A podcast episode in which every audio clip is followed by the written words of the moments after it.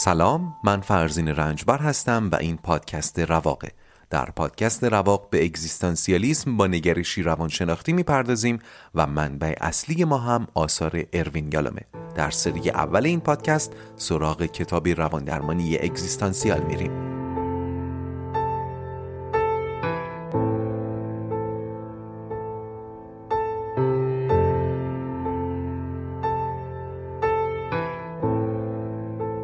خوش اومدید به اپیزود سی و هفت از پادکست رواق. در اپیزود سی و شش از روح چرخه بهبود گفتیم، از بینش و درون بینی.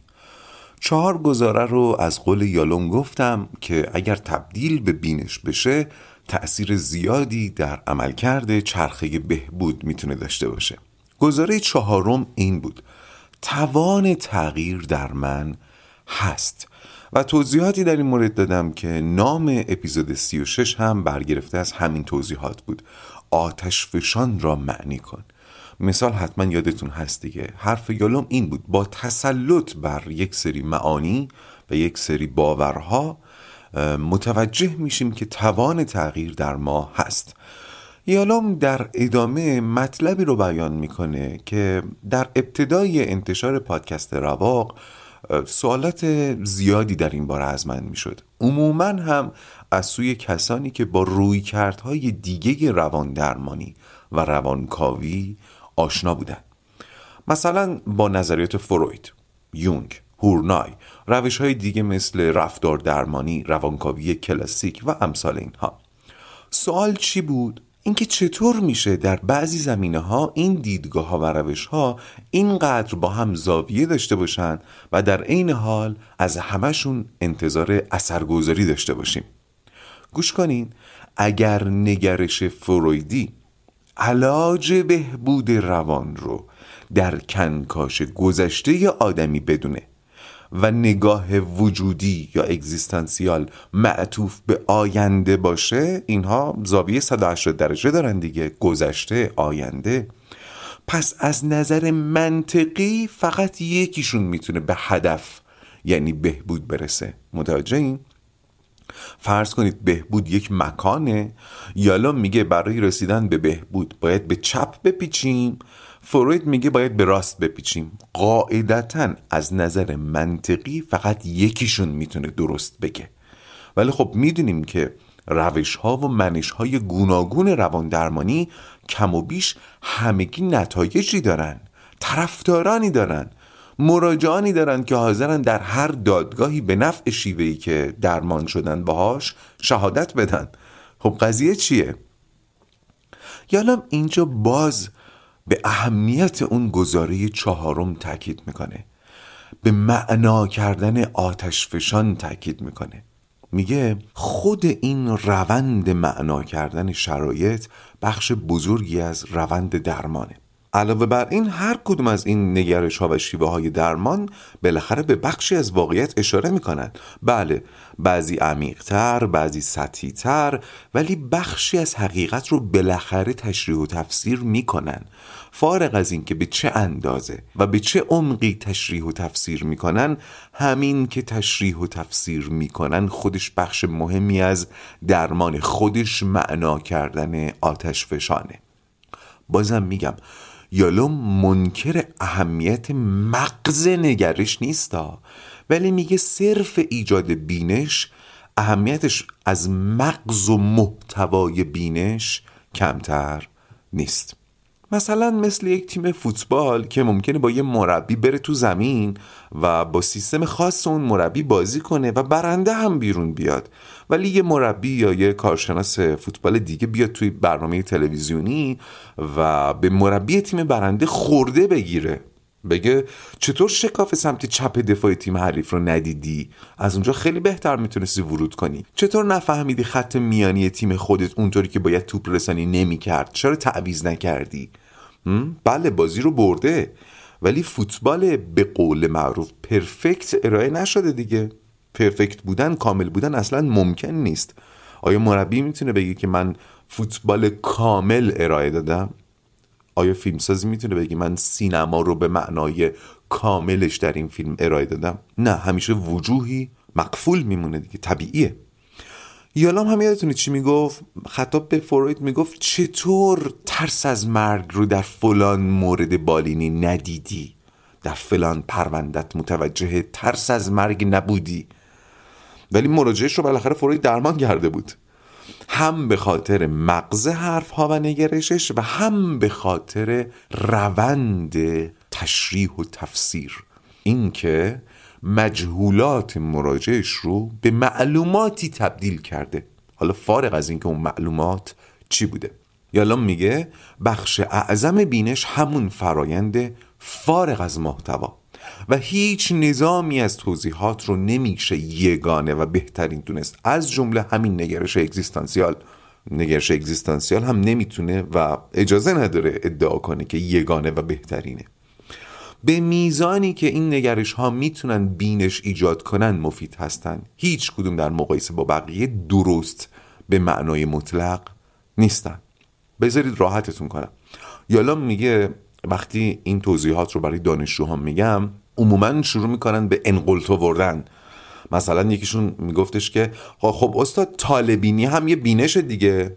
حالا من خطاب به شما میگم سراغ ندارید کسانی رو که وقتی میفهمن مثلا شما مرد فروردینی هستین میگن اوه اوه اوه اوه اوه.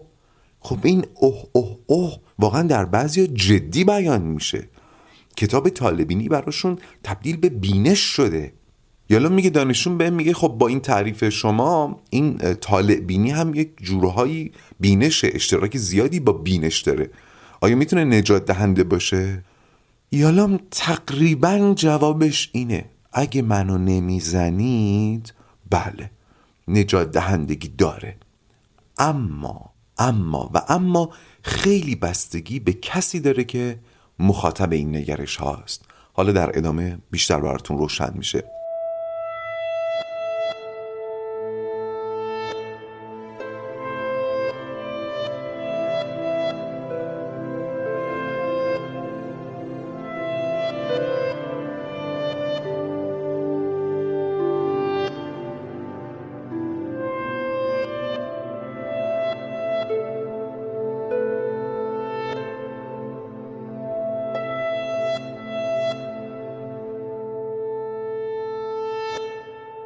ببینید من باز برای چندمین بار باید تاکید کنم، چون خود این معنا اگر جا نیفته، بینش اگر فهم نشه، رسیدن به بینش هم ممکنه سخت‌تر بشه. بینش به خاطر این به اراده کمک میکنه که با توضیح و تفسیر حس تسلط میده به آدم و قبل از هر چیز باید بر همین توضیح و تفسیر تسلط داشته باشیم، مسلط بشیم. شمایی که الان دارید این اپیزود رو میشنوید قاعدتاً سی و هفت اپیزود همراه رواق بودید، معنیش اینه که توضیح و تفسیر یالوم از رواندرمانی اگزیستانسیال رو با بیان فرزین رنجبر متوجه شدید، در حد ظرفیت یک کتاب و پادکست بهش تسلط پیدا کردید و من فکر می‌کنم به درجه از بینش هم رسیدید. اون لحظاتی که با شنیدن این پادکست پیش خودتون میگفتین عجب، همینه، دقیقاً، اونها لحظاتی بودن که در شما بینش در حال شکل گیری بوده. ولی فکر میکنین همه اینطوری بودن؟ نه.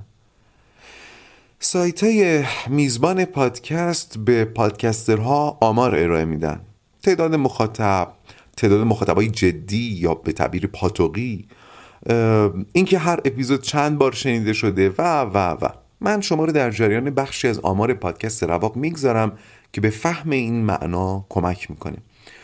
اپیزود اول و دوم پادکست رواق اختلاف فاحشی در تعداد شنونده دارن با سایر اپیزودها، یعنی خیلی ها اپیزود اول رو شنیدن و دیگه نرفتن سراغ اپیزود دوم، خیلی ها اپیزود دوم رو هم شنیدن ولی دیگه نرفتن سراغ اپیزود سوم.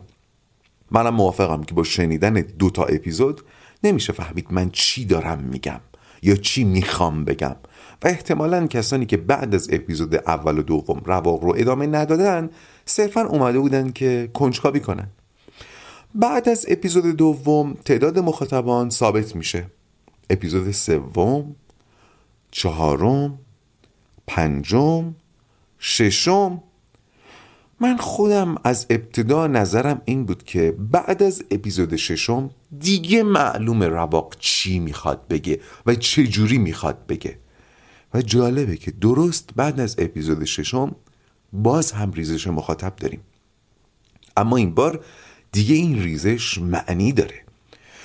توضیح و تفسیرهای رواق از قول یالوم برای اونها جذاب نبوده. به قول خود یالوم لباسی نبوده که بر قامت اونها دوخته بشه. این اصلا ارزش گذاری نیست. تا مثلا لباسی که رواق یا این کتاب میدوختن یک لباس زرد رنگ بوده. بعضی ها معتقد بودن که رنگ زرد بهشون نمیاد، رنگ سبز دوست داشتن. این که اصلا ارزش گذاری نداره. ممکنه بخشی از این عدم اقبال از سوی مخاطب به خاطر نقش واسط من بوده باشه، یعنی روایت من رو نپسندیده باشن. ولی بدونید تمام رواندرمانگران از جمله آقای یالوم تعداد زیادی مراجع داشتن که بعد از چند جلسه دیگه برنگشتن. لباس نگرش اون درمانگر حتی یالوم بر قامت اونها دوخته نمیشد. ممکن بود برن پیش یک درمانگر دیگه و جواب بگیرن، یا ممکن بود حتی با خوندن یک کتاب زرد نتیجه بگیرن، حتی ممکن بود با روی آوردن به خرافه نتیجه بگیرن. خیلی بستگی به خود اون آدم داره. بعضی وقتها بله حاوی ارزش گذاریه، مثلا اینکه کسی از نظریات یک فیلسوف یا یک رواندرمانگر نتیجه نمیگیره ولی از روی آوردن به خرافه نتیجه بیشتری میگیره. خب این قطعا حاوی ارزش گذاریه. ولی بعضی وقتا هم نه، صرفا همون مثال لباس دوخته شده است که بر قامت برخی نمی نشینه.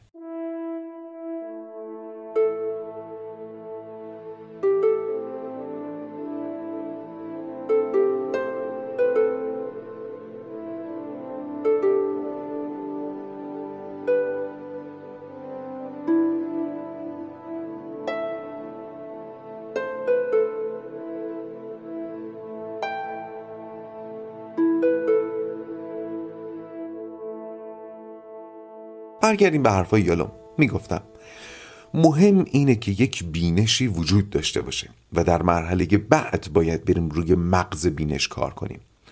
یالوم میگه شمنیسم، یعنی همین جادو، ارتباط با روح و اینها، یا انواع مختلفی از باورها و اعتقادهای انسان از ابتدای تاریخ همین کار رو میکردن. با توضیح و تشریح و تفسیر حس تسلط میدادن.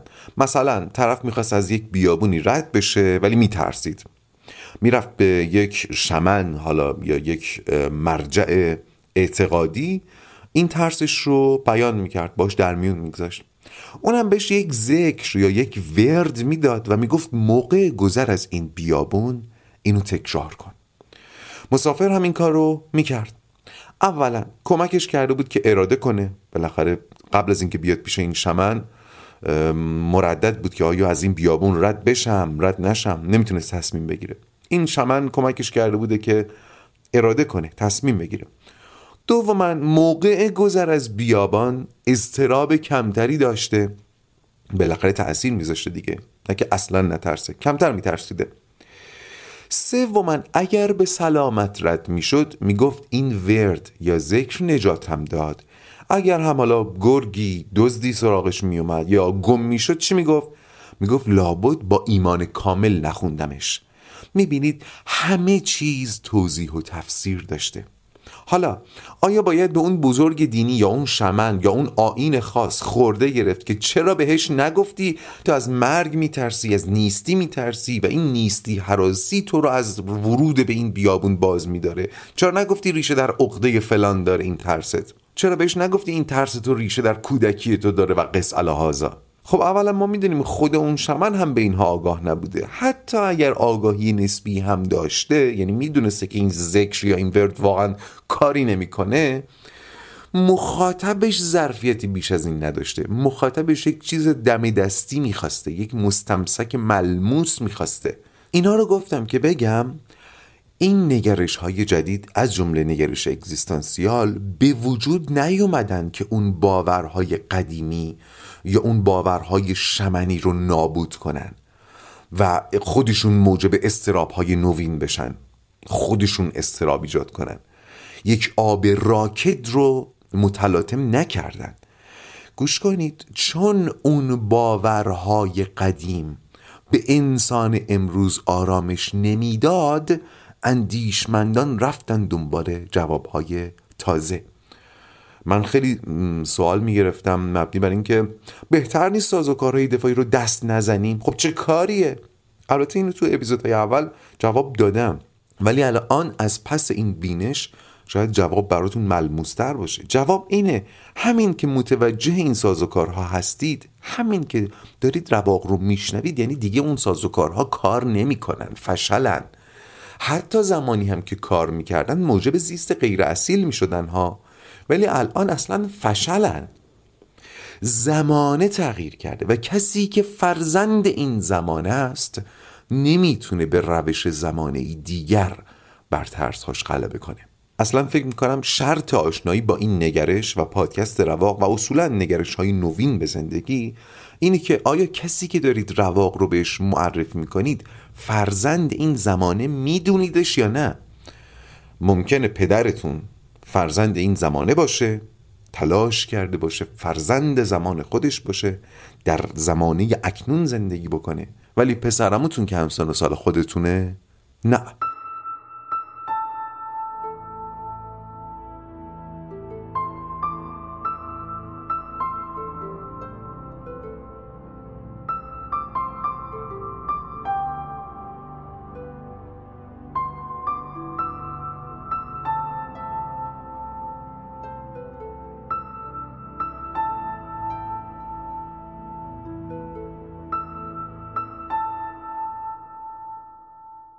در ادامه یالوم کمی هم درباره لحظه پیدایش بینش توضیح میده. من فکر میکنم قبلا به بیان دیگه ای از خودم این موضوع رو گفتم، ولی خب من چون زیاد با دیگران حرف میزنم و مباحثم هم معمولا حول و حوش همین مفاهیمه، یادم نمیاد چی و کجا گفتم. اول توضیح یالوم رو میدم، بعد اون اشارات شخصی خودم رو هم میگم. ببینید قبلا تو رواق گفتم یا چون تو صحبت‌های دیگم با دیگران گفتم، فکر میکنم توی رواق گفتمش.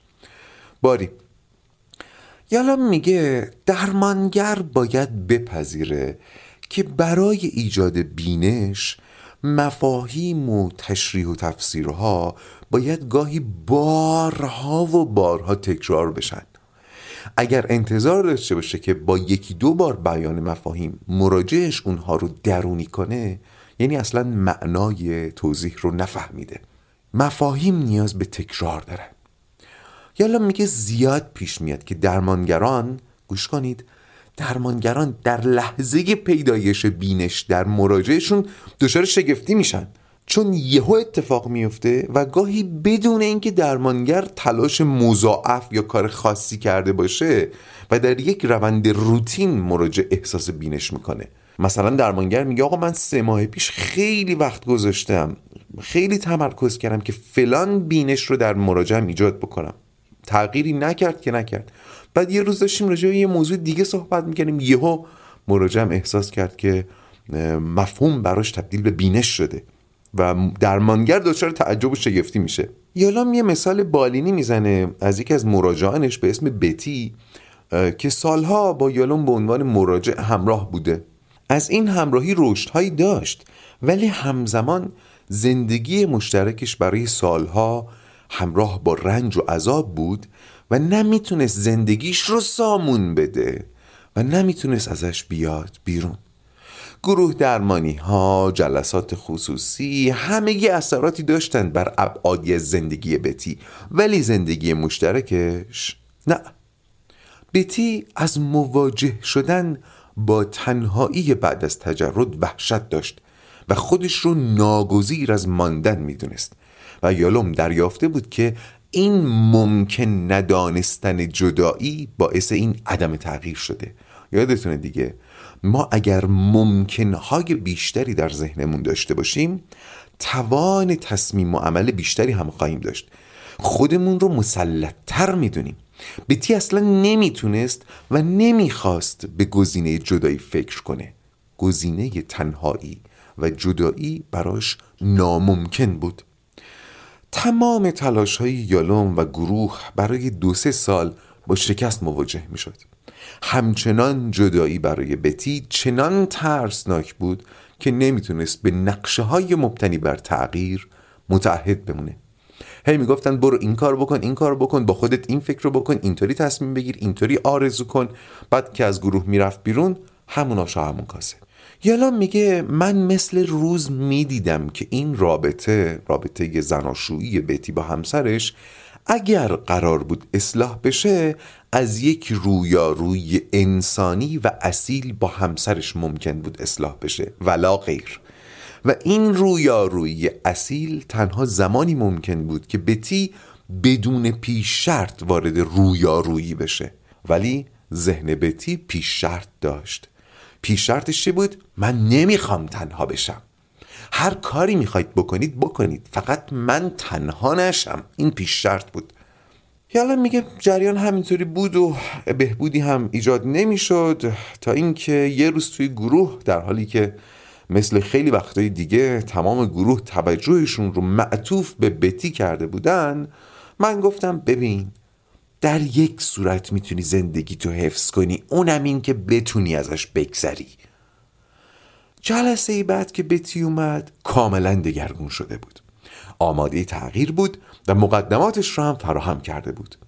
در میون بحت یالوم گفت که اون جمله شما مثل آذرخش بر وجودم فرود اومد. بعد از اون هم با تسلطی خیره کننده با زندگی و همسرش مواجه شد و تغییر عمیق و وسیعی کرد. متوجه شدید دیگه، در بتی بینش ایجاد شده بود. اما یالوم در عین اینکه خوشحال بود که این جمله تونسته بود این تغییر رو در بتی ایجاد کنه، ولی حس میکرد یه جای کار عجیبه، تا اینکه یه روز اتفاقی خلاصه جلسات دو سال پیش گروه بتینا رو از نظر میگذروند که دید یه جاش نوشته به بتی گفتم ببین در یک صورت میتونی زندگیت رو حفظ کنی، اونم این که بتونی ازش بگذری. عجب، دقیقا همون جمله رو دو سال پیش بهش گفته بود ولی بینش ایجاد نشده بود. بعد از اون یالوم فکر کرد که تقریبا مطمئن بود بارها به معنای نزدیک به این اشاره کرده بوده ولی سائقه فرود نیومده بود که نیومده بود. حالا حرف یالوم اینه، درسته که بینش ناگهانی ایجاد میشه ولی مثل جوانه‌ای میمونه که وقتی ناگهان سر از خاک بیرون میاره معنیش اینه که قبلا کسی خاکی ریخته، بذری کاشته، آبی داده، مراقبتی کرده و مقدماتی فراهم کرده تا اینکه روزی جوانه سر بزنه. حتی یالوم میگه کسانی هم که در دوره درمانی کوتاه ناگهان به بینش میرسن، یعنی مثلا مثل بتی نباشن که یالوم دو سه سال روشون کار کنه تا بالاخره روزی به بینش برسن، اینایی که توی یه دوره کوتاه هم به بینش میرسن، یالوم میگه اینا حتی اگر خودشون هم متوجه نباشن قطعا خودشون داشتن کاری میکردن، داشتن خاکی میریختن، بذری میکاشتن. مثلا چند تا کتاب خوب رو خوب خوندن، بعد رفتن پیش رواندرمانگر و طی یه مدت کوتاه به بینش رسیدن. یا مثلا در زندگی‌های اطرافشون مداقه می‌کردن، اهل مداقه در زندگی بودن، بعد در اثر حضور در یک گروه درمانی کوتاه مدت به بینش رسیدن. خلاصه بینش عقبه داره. من خودم پیام‌های زیادی گرفتم که میگن من پس ذهنم سالها به معانی بازگو شده در رواق فکر میکردم بدون اینکه بدونم دارم اگزیستانسیال فکر میکنم و رواق باعث زایش ذهنی در من شد. پس یالوم میگه بینش درسته که ناگهان ظهور میکنه ولی ایجادش روندی تدریجی داره. حالا من همیشه برای توضیح این معنا از مثال ساز زدن استفاده میکنم. از خیلی از نوازنده ها شنیدم که مثلا برای فلان تکنیک ماها تمرین میکنیم بدون اینکه پیشرفتی حاصل بشه، بعد حتی در شرایطی که تمرین ها متوقف یا کم شدن یهو میبینیم که اون تکنیک توی دستمون به قول فرنگی ها آنلاک شد، از حالت قفل بیرون اومد، تونستیم اون تکنیک رو اجرا بکنیم. من از شما میپرسم میشه تصور کرد که اگر اون ماه‌ها تمرین نبود این اتفاق بیفته؟ قطعا نه. اون ماه‌ها تمرین انجام شده تا روزی اون تکنیک آنلاک بشه. بینش هم همینطوره. اینم بگم خیلی اشاره میکنن که من این کتاب رو قبلا خونده بودم ولی این تأثیر رو روم نداشت. در واقع لطفیه که به رواق دارن. نظر من اینه که یه بخشی از تأثیر رواق به خاطر همین تدریجی ارائه کردن مفاهیمه. یعنی یه آدم کتابخون میتونه این کتاب رو ظرف چند شب بخونه و تمام. ولی الان ما یک ساله که داریم روی کتاب رواندرمانی اگزیستانسیال اروین یالوم کار میکنیم و هنوز تموم نشده. این کش آمدن زمان و مفاهیم، این ماندن روی معانی میتونه باعث رسوب کردنشون و تبدیل شدنشون به بینش بشه.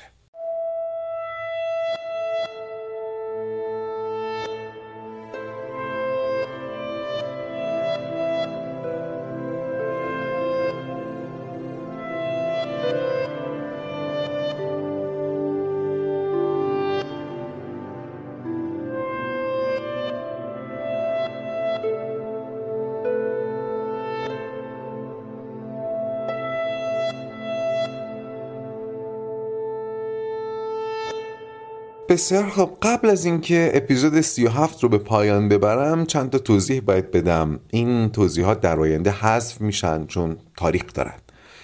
اپیزود آینده آخرین اپیزود از بخش آزادی خواهد بود. بعد از اون اپیزود رواق یک هفته منتشر نمیشه و بعد اولین اسپیناف از پادکست رواق در آستانه نوروز منتشر خواهد شد. برای سه هفته شنبه ها و سه شنبه ها در مجموع شش اپیزود از اسپیناف به صورت رایگان منتشر میشه تا هم ارتباط شما با رواق حفظ بشه، هم در تعطیلات بدون خوراک فرهنگی نمونید و همین که بدونید اگر خواستید اسپیناف رو تهیه کنید دارید چی رو تهیه میکنید. بعد شنبه شانزده فروردین نود و نه اپیزود رسمی سی و نه از پادکست رواق منتشر میشه و انتشار رایگان اسپیناف هم طبیعتاً متوقف خواهد شد. اون موقع اگر مایل بودید میتونید ادامه اسپیناف رو تهیه کنید. درباره محتوای اسپیناف اول بعداً توضیح میدم ولی تخمین من اینه که چیزی بالغ بر پانزده ساعت محتوای صوتیه که چند ماه دارم براش برنامه‌ریزی و تلاش میکنم. انتشار اسپیناف از طریق پادگیر نخواهد بود بلکه با حساب جیمیل منتشر میشه، پس حتی برای شنیدن اپیزودهای ترایل یا آزمایشیش هم باید حساب گوگل داشته باشید. هرچند بعیده ولی اگر کسی هست که هنوز حساب گوگل نداره زودتر روی گوشیش یا کامپیوترش حساب گوگل ایجاد کنه، اگر هم لازمه از کسی کمک بخواد که این کارو براش انجام بده.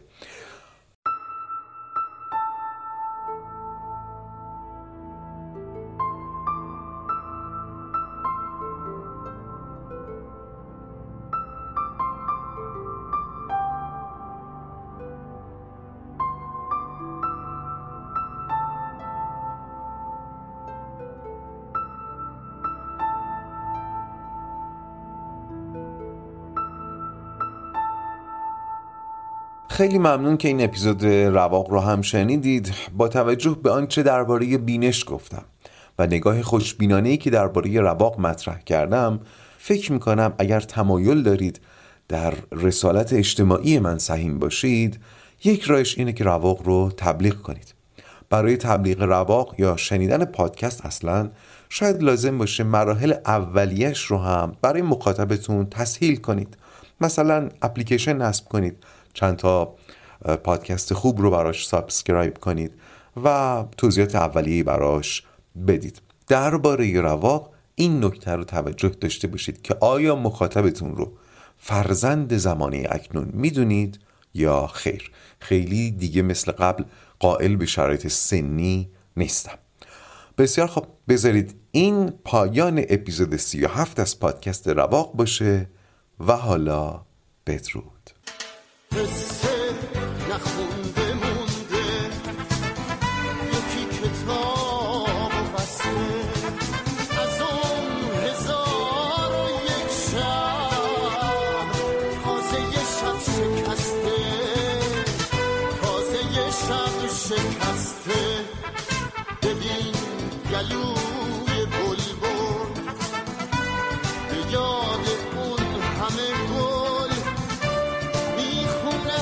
چه